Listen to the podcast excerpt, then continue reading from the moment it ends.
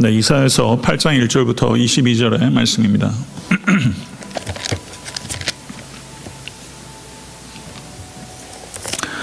이사에서 8장 1절부터 22절의 말씀입니다.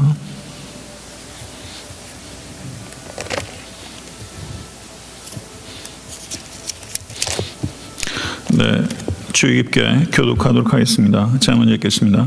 예수께서 내게 이르시되 너는 큰 서판을 여호와께서 내게 이르시되 너는 큰 서판을 가지고 그 위에 통용 문자로 마헬 살랄 하스바스라 쓰라 내가 진실한 증인 제사장 우리아와 여베르기야의 아들 스가랴를 불러 증언하게 하리라 하시더니 내가 내 아내를 가까이 하매 그가 임신하여 아들을 낳은지라 여호와께서 내게 이르시되 그의 이름을 마헬 살랄 하스바스라 하라.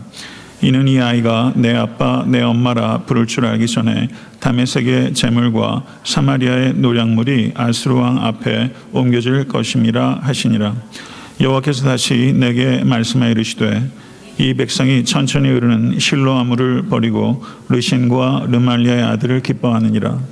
그러므로 주 내가 흉용하고 창이란 큰 하수 곧 아스루 왕과 그의 모든 위력으로 그들을 뒤덮을 것이라. 그 모든 골짜기에 차고 모든 언덕에 넘쳐 흘러 유다에 들어와서 가득하여 목에까지 미치리라. 임마누엘이여 그가 펴는 날개가 내 땅에 가득하리라 하셨느니라. 너희 민족들아 함성을 질러 보아라. 그러나 끝내 패망하리라. 너희 먼 나라 백성들아 들을지니라. 너희 허리를 동이라. 그러나 끝내 패망하리라. 너희 허리를 띠를 띠라. 그러나 끝내 패망하리라 너희는 함께 계획하라. 그러나 끝내 이루지 못하리라. 말을 해 보아라. 끝내 시행되지 못하리라. 이는 하나님이 우리와 함께 계심이니라. 여호와께서 강한 손으로 내게 알려 주시며 이 백성의 길로 가지 말 것을 내게 깨우쳐 이르시되 이 백성이 반역자가 있다고 말하여도 너희는 그 모든 말을 따라 반역자가 있다고 하지 말며 그들이 두려워하는 것을 너희는 두려워하지 말며 놀라지 말고 만군의 여호와 그를 너희가 거룩하다 하고 그를 너희가 무서워하며 두려워하며 무서워할 자로 삼으라. 그가 성소가 되시리라. 그러나 이스라엘의 두 집에는 걸림돌과 걸려 넘어지는 반석이 되실 것이며 예루살렘 주민에게는 함정과 올무가 되시리니 많은 사람들이 그로 말미암아 걸려 넘어질 것이며 부러질 것이며 덫에 걸려 잡을 것이니라. 너는 증거의 말씀을 삼으며 율법을 내 제자들 가운데서 봉함하라. 이제 야곱의 집에 대하여 얼굴을 가리시는 여호와를 나는 기다리며 그를 바라보리라. 보라 나와 및 여호와께서 내게 주신 자녀들이 이스라엘 중에 징조와 예표가 되었나니 이는 시온산에 계신 만군의 여호와께로 말미암은 것이니라. 어떤 사람이 너에게 말하기를 주절거리며 속살거리는 신접한 자와 마술사에게 물으라 하거든 백성이 자기 하나님께 구할 것이 아니냐. 산자를 위하여 죽은 자에게 구하겠느냐 하라. 마땅히 율법과 증거의 말씀을 따를지니 그들이 말하는 바가 이 말씀에 맞지 아니하면 그들이 정령 아침빛을 보지 못하고 이 땅으로 헤매며 권고하며 굶주릴 것이라. 그가 굶주릴 때 격분하여 자기의 왕과 자기 하나님을 저주할 것이며 위를 쳐다보거나 땅을 굽어보아도 환란과 흑암과 고통의 흑암뿐이리니 그들이 심한 흑암 가운데로 쫓겨 들어가리라. 아멘. 하나님의 말씀입니다. 네, 이사야서 7장과 8장은 아람과 북이스라엘의 동맹군의 공격이라는 역사적 상황 속에서 남유다의 아하스 왕이 하나님을 신뢰하기를 거부하고 아수르를 신뢰한 비극적인 결말을 다루고 있는 두 장이라고 할 수 있습니다. 앞서 7장에서는 이사야에게 하나님께서 스알 야숲 예언과 임마누엘 예언을 통해서 아람과 이스라엘 동맹군의 소수만이 살아서 돌아가게 될 것이다. 라는 것과 국난의 소용돌이 속에서 임마누엘 하나님께서 함께 하시면 두려워할 것이 결코 없다라는 두 가지 계시를 7장에서 주셨습니다.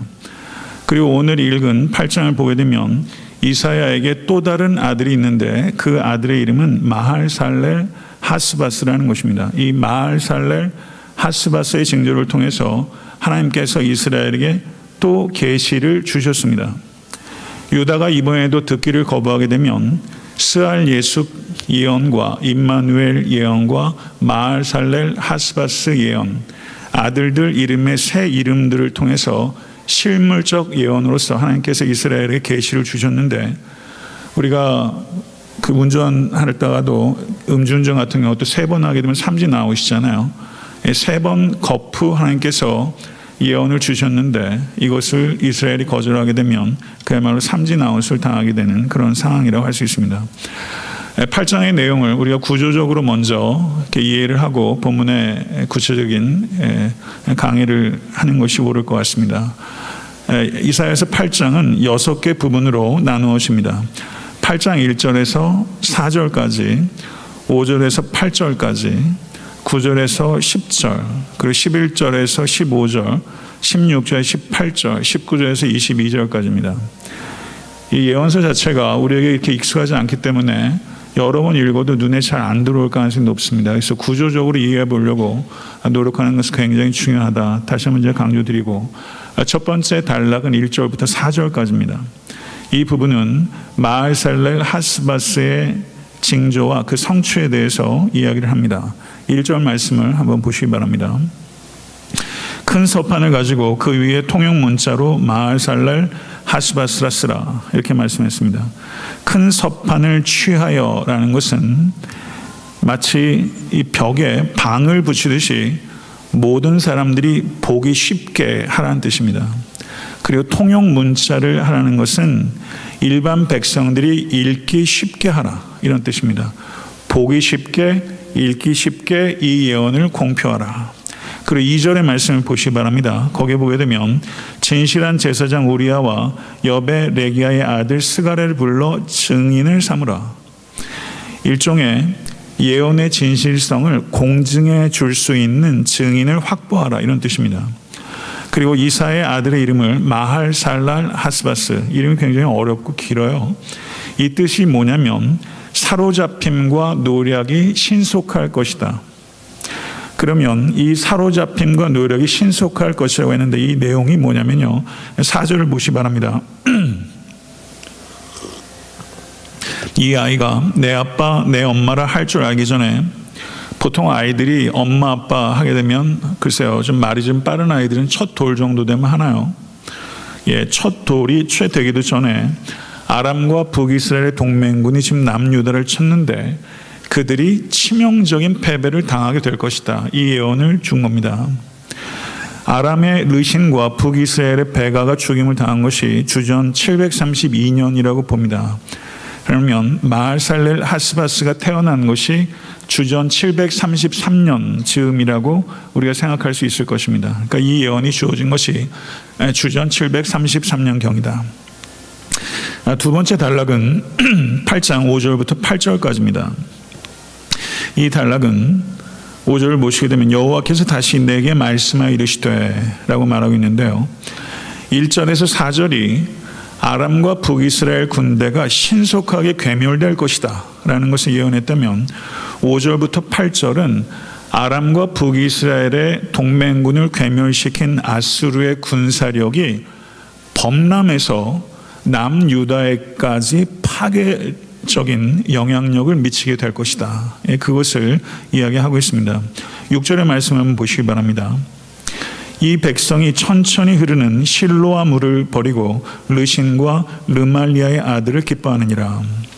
르신은 아람 왕이고 르말리아는 르말리아의 아들은 북이스라엘 왕 베가를 가리키는 것입니다. 그렇다면 여기에서 이 백성 6절의 이 백성은 어느 백성을 가리키는가? 지금 따라오고 계시죠? 이게 북이스라엘 백성을 가리키느냐, 남유다 백성을 가리키느냐, 해석적으로 굉장히 논란이 됩니다. 아, 그런데 여기에서 이 백성이 남유다 백성을 가리킨다면 르신과 르말리아의 아들이 남유다를 공격했는데 그들을 침공한 사람들을 기뻐한다 이렇게 되는 거기 때문에 논리적으로 모순이 생기죠. 그래서 여기에는 표현이 되어 있지 않지만 이 백성 남유다 백성이 르신과 르말리아의 아들을 기뻐했다는 것은 르신과 르말리아의 아들의 괴묘를 기뻐한 것이다. 이렇게 행간을 채워서 이해하면 문맥이 통한다는 것이죠. 그 정도로 제가 이야기를 할 수 있겠습니다. 아, 그러면 여기에서 실로와 물은 무엇을 가리키는가? 예루살렘 성박의 기혼샘이라는 곳이 있습니다. 그 기혼샘에서 성내 실로암까지 천천히 흐르는 수로 그것을 실로와 샘이라고 했습니다.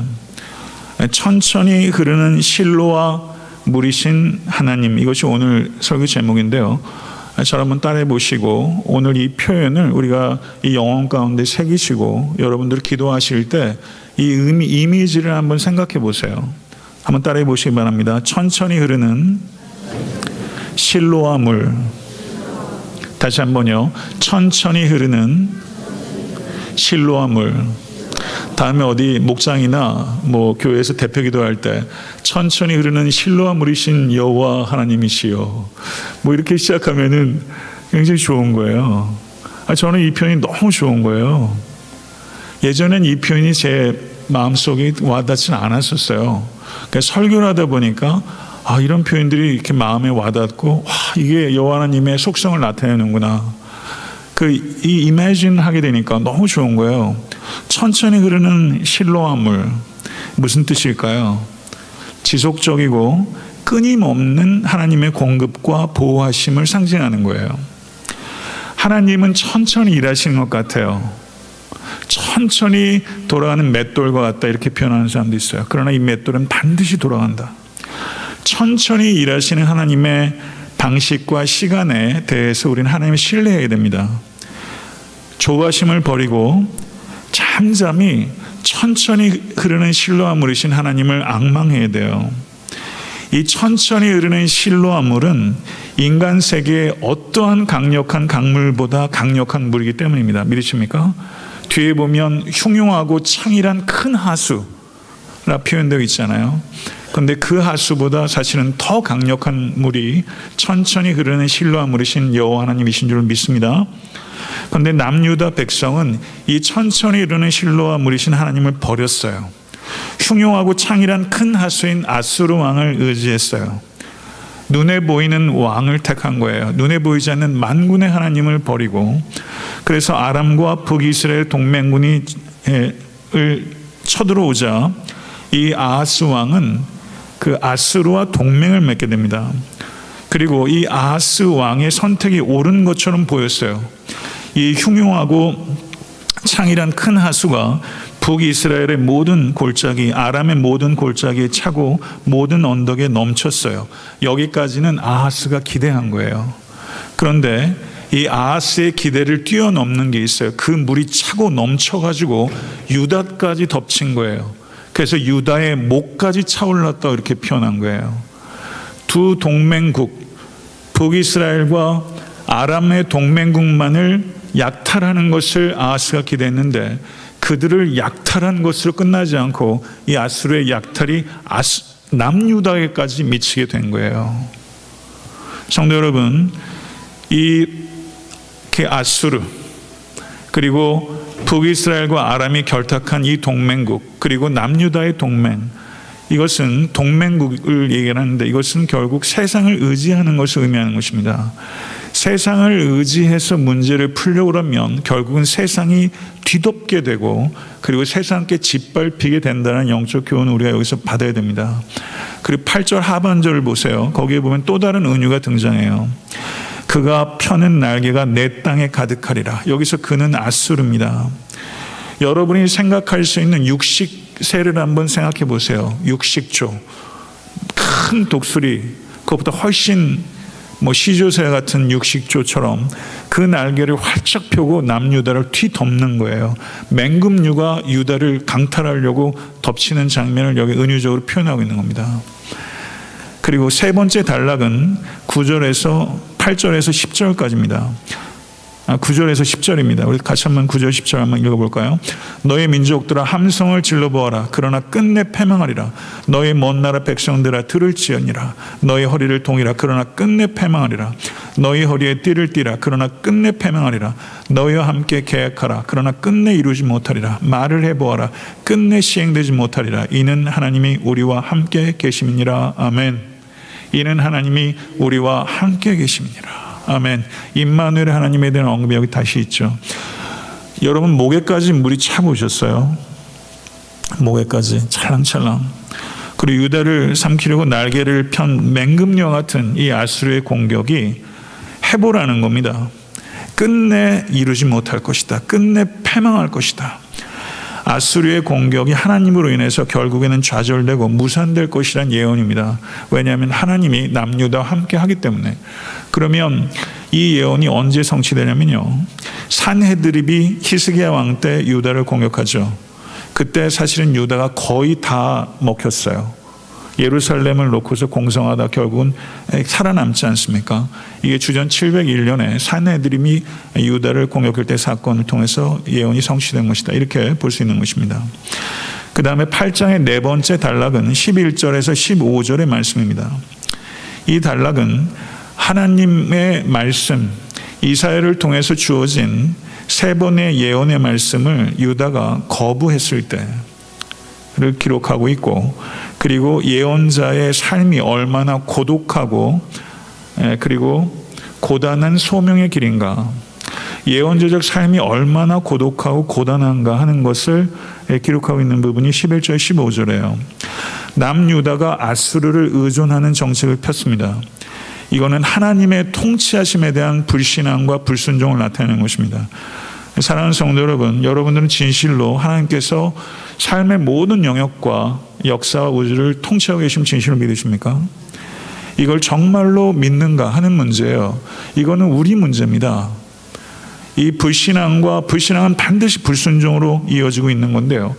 이사야를 통해서 하나님께서 스알 야숲과 임마누엘과 마할살렐 하스바스의 예언을 통해서 말씀하신 것은 북이스라엘과 아람의 동맹국을 무서워하지도 말고 아수르라는 동맹에 의지하지도 말고 그리고 애굽이라는 동맹에 의지하지도 말라.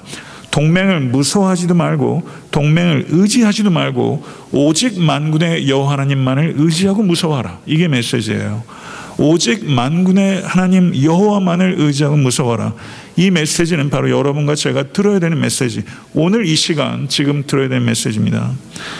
북이스라엘도 남유다도 이 뜻을 거역했어요. 하나님이 아니라 동맹을 의지했어요. 그 결과 북이스라엘이 언제 멸망합니까? 주전 722년에 멸망해요. 그리고 주전 702년에 1년에 아수르에 의해서 거의 남유다가 멸망할 뻔했어요. 북이스라엘의 마지막 왕이 호세아입니다. 애굽과의 동맹에 구군을 다 걸었어요. 남유다 왕 히스기야도 애굽과의 동맹을 통해서 아수르의 제국과 맞설려고 했어요. 이것이 11절을 보십시오. 11절을 보게 되면 이 백성의 길로 가지 말 것을 이라고 말했죠. 이 백성의 길이 뭐냐면 동맹을 의존하는 길이에요. 다른 말로 하면 세상을 의존하는 길입니다. 여러분과 제가 빈번히 떠나는 길이에요. 세상을 의존하는 길이에요. 교회를 출석하면서도 우리가 세상을 의존하는 길을 택하여 그 길로 가지 말 것을 이사야에게 깨우쳐 주셨고 그 길로 가지 말라는 예언을 하라고 하나님께서 말씀하셨어요. 그러면 그 길을 가지 말라고 이사야가 예언했을 때 백성들의 반응은 뭔지 아세요? 반역자라고 이사야를 욕하는 것입니다. 그런데 하나님께서는 반역자라고 비난을 당하는 것에 초연하라고 말씀하십니다. 이처럼 예언자의 삶은 고단하고 고독한 거예요. 집단적인 몰이에 이해받기가 어렵습니다. 그리고 따돌림을 자초할 수 없게 없는 성격이 예언자의 삶에 있다는 거예요. 성도 여러분, 목회자는 좀 고독해야 될 필요가 있어요. 저는 의지적으로 제가 고독해야 될 필요가 있습니다. 변화산 위로 올라가야 돼요. 그렇지만 목회자를 너무 고독하게 만들면 안 됩니다, 성도가. 그거를 잘, 잘 조정하셔야 돼요. 무슨 말씀인지 아시겠습니까? 목회자는 고독을 자초하는 길을 가야 돼요. 사람으로부터 분리되어야 됩니다. 그거는 사람을 섬기기 위한 거예요. 그렇지만 목회자 저를 포함해서 교회 여러 교육자들, 교육부서 그리고 특별히 젊은 교육자들 너무 외롭지 않도록 격려해 주는 거 굉장히 중요합니다. 오늘 제가 뭐 한 얘기 드리죠. 지난주에 제가 짜장면 부른 짜장면 얘기했죠. 제가 오늘 부른 짜장면 얻어 먹었습니다. 어떤 사정이 있으셔서 교회를 떠나신 성도가 계세요. 오시는 분도 있고 가시는 분도 있으니까 그런데 저도 길들여질 수밖에 없더라고요.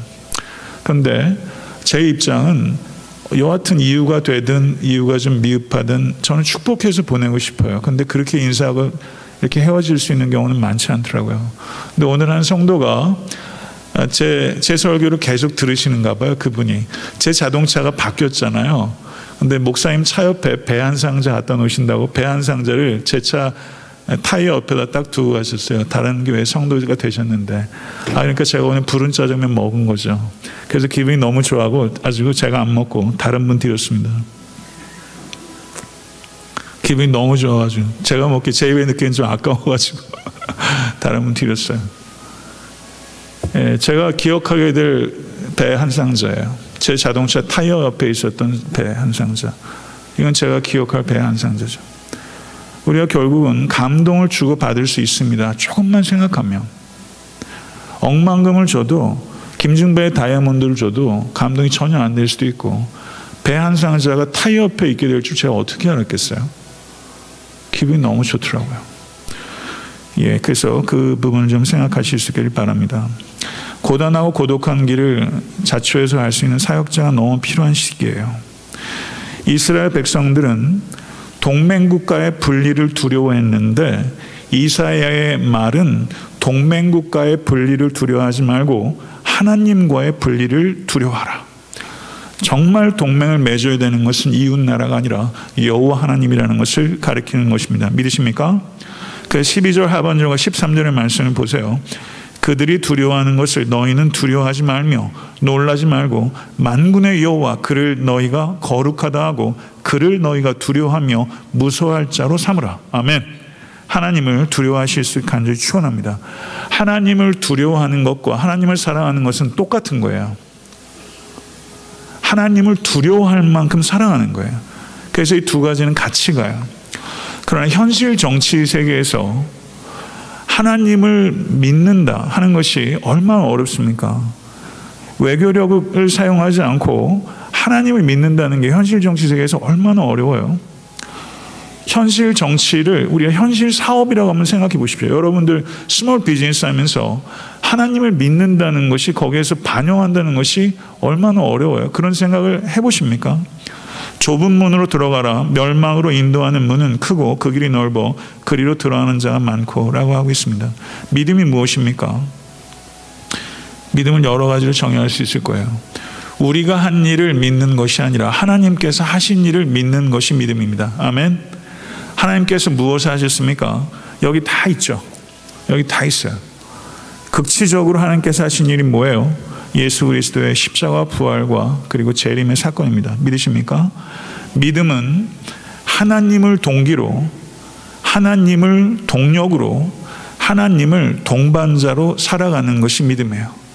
하나님을 동기로 하나님을 동력으로 하나님을 동반자로 살아가는 게 믿음이에요. 이 소원이 여러분과 저에게 있다고 믿습니다. 사업하신 분도 계시고 직장 생활 하신 분도 계시고 좀 공부하는 분들도 여기 계세요. 그 삶의 현장에서 현실 정치에서 하나님 믿는다는 것을 적용하는 건 어려웠던 것처럼 제가 예시한 여러 가지 예들 속에서 하나님의 나라의 가치를 적용하면서 산다는 것 역시 쉽지 않습니다. 믿음으로 산다는 것은 모험입니다.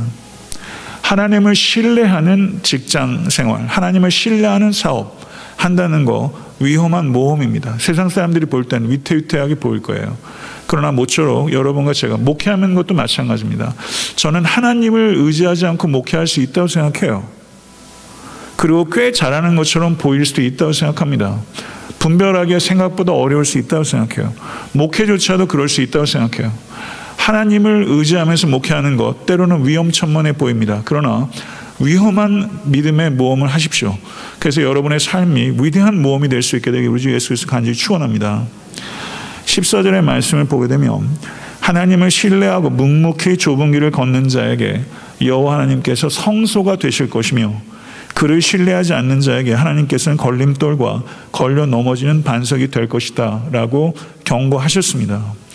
베드연서 2장 6절에서 8절을 보게 되면 성경에 기록하였으되 보라 내가 택한 보배로운 모퉁이 돌을 시온에 두느니 그를 믿는 자는 부끄러움을 당하지 아니하리라 하였으니 그러므로 믿는 너희에게는 보배이나 믿지 아니하는 자에게는 건축자들이 버린 그 돌이 모퉁이의 머릿돌이 되고 또한 부딪히는 돌과 걸려 넘어지는 바위가 되었다 하였느니라.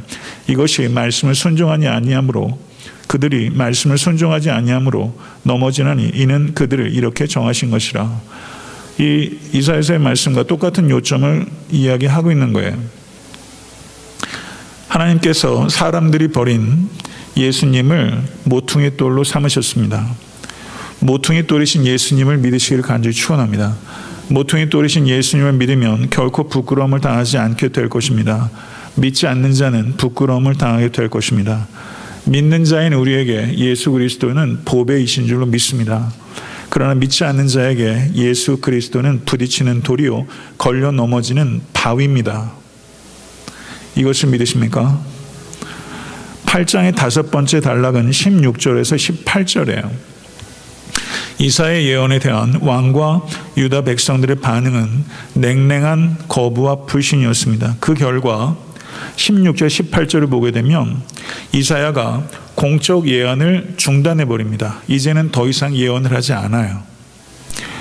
8장 1절을 보게 되면 큰 서판을 가지고 그 위에 통용 문자로 보기 쉽게 읽기 쉽게 예언을 유포하라 라고 하나님께서 말씀하셨는데 16절을 보십시오. 16절을 보게 되면 너는 증거의 말씀을 싸매며 율법을 내 제자들 이사야의 제자들입니다. 내 제자들 가운데서 봉함하라. 이사야는 예언을 봉하면서 그 예언을 후대 자손들에게 성실히 전수, 전수할 소수의 제자들을 위해서 집중적으로 사역을 시작했고 공적 예언 사역을 휴직이 중단해 버렸습니다. 여기서 중요한 게 있어요. 이사야는 자신의 예언 사역이 대중의 호응을 전혀 얻지 못하는데도 불구하고 이사야는 낙심하지 않았습니다. 낙심하지 않았어요. 자신의 말씀 사역이 전혀 호응이 없는데 낙심하지 않았어요. 그리고 17절 한번 보세요. 17절 말씀을 다 같이 읽겠습니다. 이제 야곱의 집에 대하여 얼굴을 기리시는 여호와를 나는 기다리며 그를 바라보리라. 어, 저는 이 말씀이 너무 좋더라고요.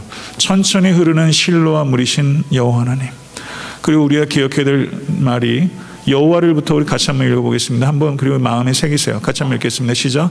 여호와를 나는 기다리며 그를 바라보리라. 여호와를 나는 기다리며 그를 바라보리라. 마음이 좀 뜨거워지지 않으세요? 여호와를 나는 기다리며 그를 바라보리라. 그의 말씀 사역이 아무도 듣지 않는데 여호와를 나는 기다리며 그를 바라보리라. 이게 얼마나 정결하고 용기 있는 선언입니까? 저는 이 시대에 이런 인내와 용기를 겸비한 말씀 사역자가 정말 필요하다고 생각하고요. 이런 용기가 목회자에게만 필요하겠습니까? 여호와를 나는 기다리며 그를 바라보리라. 아멘. 성도 여러분 이 말씀, 이 의지, 이 불굴의 믿음 가지십시오. 여호와를 나는 기다리며 그를 바라보리라. 이런 사람이 그 요한에슬레의 표현에 따르면 여호와 하나님만을 두려워하는 백 사람만 나에게 주십시오. 영국을 뒤집어 놓겠습니다. 이렇게 얘기했는데요. 여호와를 나는 기다리며 그를 바라보리라. 이 사람이 이런 사람이 에탄한테 섬기는 교회 몇 명만 있으면 글쎄요. 이런 사람이 100명만 있으면 아마 미국을 뒤집을 수 있을 것 같은데요. 여러분 내가 이런 사람이 되겠다 오늘 결단하지 않으시겠어요? 여호와를 나는 기다리며 그를 바라보리라. 묵시는 정한 때가 있나니 그 종말이 속히 이르겠고 결코 거짓되지 아니하리라. 비록 더딜지라도 기다리라. 지체되지 않고 반드시 응하리라. 하박국 2장 3절과 4절의 말씀이에요. 비록 더딜지라도 지체되지 않고 반드시 응하리라. 하나님께서 구원자이시요 심판자이십니다. 믿으십니까? 하나님의 구원과 심판은 동시간에 이루어져요. 정한 때 이루어집니다. 때는 누가 정합니까? 내가 정하는 것이 아니라 여호와 하나님께서 정하세요. 여호와 하나님께서 옳다고 하시는 그 시간이 정한 때인 줄로 믿습니다. 하나님께서 하나님의 때, 하나님의 방법으로 하나님의 사람을 통해 하나님의 일을 하시는 것을 확신하십시오. 아멘. 이것을 진실로 믿는 성도는 조급해하지 않습니다. 하나님께서 하나님의 일을 하나님의 때에 하나님의 사람을 통해서 하나님의 일을 하십니다. 하나님의 방법으로 이것을 진실로 믿는 성도는 감정적으로는 조바심이 나다가도 이 말씀을 이 믿음을 붙잡게 되면 조바심을 내지 않습니다. 사랑하는 성도 여러분, 믿음이 무엇입니까? 말씀을 붙잡고 하나님의 역사를 기다리는 게 믿음이에요. 말씀을 붙잡고 하나님의 역사를 기다리는 거예요. 하나님께서는 그 기다림에 반드시 응답하실 것입니다. 믿으십니까? 이 기다림에 반드시 응답하시는 하나님이세요. 여호와를 나는 기다리며 그를 바라보리라. 여호와를 나는 기다리며 그를 바라보리라. 이 말씀을 새기시고 되뇌이시고 기도할 때 사용하세요. 이게 얼마나 이 고백이 얼마나 뜨거운 고백입니까? 이 고백이 여러분과 저의 고백이 될 수 있게 되기를 그리고 삶의 태도가 될 수 있게 되기를 간절히 축원합니다. 8장의 여섯 번째 단락 제일 마지막 부분이에요. 19절에서 22절에요. 하나님 외에 다른 것을 의지하는 자들의 결국이 어떻게 될 것인지를 묘사하고 있습니다. 19절 보세요. 어떤 사람이 너희에게 말하기를 주절거리며 속살거리는 신접한 자와 마술사에게 물을 하거든 백성이 자기 하나님께 구할 것이 아니냐 산자를 위하여 죽은 자에게 구하겠느냐 하라. 여기서 어떤 사람이 너희에게는 이사야의 제자예요. 사람들이 어려운 일들을 당하게 되면 자연적으로 어떻게 하는 줄 아세요? 초자연적인 걸 구하게 됩니다. 어려움을 겪으면 자연적으로 초자연적인 것, 소위 말해서 용하다는 것, 영험하다고 하는 것, 교회 다니면서 점집 다니는 사람 좀 있더라고요. 성도 여러분, 20절 상반절을 보십시오. 마땅히 율법과 증거의 말씀을 따를지니 라고 말하고 있습니다. 마땅한 것이 무엇이냐면요. 지금 북이스라엘과 남유다는 굉장한 국난에 지금 시달리고 있어요. 어려울 때 마땅한 것은 무엇인지 아십니까? 율법과 증거를 따르는 거예요. 파산과 파멸의 순간에 우리가 마땅히 붙잡아야 되는 것은 여호와 하나님의 말씀입니다. 아멘. 믿으십니까? 개인적으로도 역경의 시기가 있어요. 나라에도 국난의 시기가 있어요. 지금 대한민국도 격변의 시기입니다. 이때처럼 하나님의 말씀의 인도함을 받는 게 중요하지 않은 때가 없어요. 말씀의 인도를 거부하게 되면 영험한 사람 찾아다니게 되는 것입니다. 여기에 그리고 그 결과가 얼마나 치명적일 것인가 하는 것을 이야기하는 거예요. 20절 하반절 보십시오. 영험한 것 쫓아다니는 결과가 무엇인가? 20절 하반절 보게 되면 그들이 정령 아침빛을 보지 못하고 이 땅에서 헤매며 곤고하며 굶주릴 때 격분하여 자기의 왕, 자기 하나님을 저주할 것이며 위를 쳐다보거나 땅을 굽어보아도 환란과 흑암과 고통의 흑암뿐이니 그들이 심한 흑암 가운데로 쫓겨 들어가리라. 이 말씀에 아멘 할 수 있어야 됩니다. 성도 여러분, 성경의 모든 말씀을 먹어야 합니다. 이사의 예언이 봉인된 것처럼 열어볼 수 없게 됐어요. 성경이 66권이 있습니다. 하나님의 모든 말씀으로 여러분 먹고 계십니까? 그저 내 입에 단 것만 먹고 나머지는 봉인해 놓고 계시지 않습니까? 봉인된 하나님의 말씀을 해제해야 합니다. 13세기 중세기에 유명한 신학자 보나 벤투라라는 사람이 있었습니다. 이 사람이 이런 말을 했어요. 많이 알되 아무것도 맛보지 못한다면 그것이 무슨 소용인가? 이렇게 말했어요. 다시 한번 말합니다. 많이 알되 아무것도 맛보지 못한다면 그것이 무슨 소용인가? 그러나 제가 볼 때 여러분과 저희가 살고 있는 이 시대의 문제는 우리의 문제는 많이 맛보지 못한 문제가 아니에요. 많이 읽지 않는 문제입니다. 성경을 여러분들이 많이 맛보지 못한 게 아니라 많이 읽지 않아요. 우리의 문제는 훨씬 심각하고 저급한 것입니다. 13세기의 문제는 많이 읽었어도 맛보지 못한 문제라면 지금 이 시대의 크리스천의 문제는 많이 읽지 않은 문제예요. 많이 읽지 않아요. 많이 읽지 않아요. 조지 밀러 목사님께서 71세가 되셨을 때 초신자에게 이런 말 했습니다. 성경을 규칙적으로 읽는 것은 절대적으로 필요한 것입니다. 제가 회심 후 4년 동안 저는 전혀 발전하지 못했습니다. 성경을 읽지 않았기 때문입니다. 내가 성경 전체를 규칙적으로 읽었을 때 비로소 발전했습니다. 성도 여러분, 이 말 귀담아 들으십시오. 신앙생활의 발전을 원하십니까? 성경을 규칙적으로 읽어야 합니다. 성경을 규칙적으로 읽지 않고 그저 예배 때 은혜 받고 수동적으로 성경 읽게 한 것, 성도들은 발전 안 될 것입니다. 그렇게 되게끔 되어 있지 않아요. 무슨 말씀인지 아시겠습니까? 제가 이사야서를 강의하고 모든 강의를 할 때도 그렇게 구조적으로 다 분석하면 그거 외워지나요? 보고서 듣고 능동적인 성경 읽기 하시라고 제가 연구한 내용들 그 안에 다 어쨌든 복귀하실 수 있도록 다 얘기하는 거예요. 사랑하는 성도 여러분, 저는 여러분들의 삶에 좋은 일들이 많이 생기길 바랍니다. 진실로. 근데 좋은 일들이 언제 생긴 줄 아세요? 좋은 계획을 세워야 생겨요. 계획 중에 제일 좋은 계획이 뭔지 아세요? 규칙적으로 성경 읽기 계획 짜는 거예요. 규칙적으로 성경 읽기 계획하셔야 됩니다.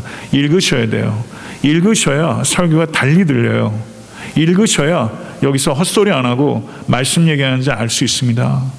여러분들이 아셔야 돼요. 제가 지난주 토요일 날도 강조했던 것처럼 거짓 교사 골라낼 수 있어야 합니다. 그렇기 위해서는 읽으셔야 돼요. 좋은 계획 세우실 수 간절히 축원합니다. 말씀 맺겠습니다. 하나님께서는 수알 야습 징조와 임마누엘 징조와 마을살렐 하스바스 징조를 잇따라 계시하시며 유다가 돌이키기를 간청하셨어요. 한 영혼을 돌이키기 위해서 우리가 하나님의 이 마음을 가져야 됩니다.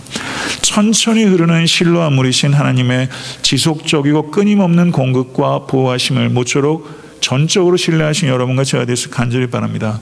제가 본 물줄기 중에서 최고의 물줄기는 이구아스 폭포의 물줄기였어요. 그러나 이구아스 폭포의 물줄기보다 더 강력한 것은 천천히 흐르는 실로와 물이신 여호와 하나님이신 줄로 믿습니다. 아멘. 하나님이 아닌 것을 의지하고 계십니까? 하나님이 아닌 것을 의지하면 그것이 여러분들을 덮치게 될 것이고 여러분들을 뒤덮게 될 거예요. 목까지 차오르게 될 거예요. 인간을 의지하지도 마시고 인간을 무서워하지도 마십시오. 오직 하나님만 무서워하십시오. 그건 하나님을 무서워할 정도로 사랑한다는 뜻입니다. 하나님의 뜻을 전하다가 거절 당하는 것은 예상해야 하는 것입니다. 그것 때문에 낙심하는 것은 죄입니다. 저도 낙심하지 않을 것입니다. 오히려 조바심을 내지 말고 하나님을 기다리며 바라보는 성도 되십시오. 그리고 어려울 때일수록 영험한 것 찾지 마십시오. 신앙의 기본에 충실하십시오. 영험한 것 찾지 말고 신령한 말씀 찾으십시오. 신령한 말씀을 찾으면 신령한 영이 우리 가운데 임합니다. 말씀을 거절하고 도외시하게 되면 그 결과는 흑암 가운데 쫓기는 것입니다. 말씀을 통해서 믿음이 일깨워지고 믿음이 성장합니다. 말씀을 통하지 않은 믿음 성장은 거짓입니다. 전후 좌우가 완전히 막혀 계십니까? 살다가 왜 그런 일이 없겠습니까? 성경 여십시오. 전후 좌우가 다 막혔으면 성경을 여시면 하늘이 열릴 것입니다. 모쪼록 이것을 믿고 경험하십시오. 하나님의 말씀은 살아 있습니다. 이것을 믿고 경험하신 모든 권속 되실 수 있게 되기를 우주 예수 그리스도 간절히 축원합니다. 아멘.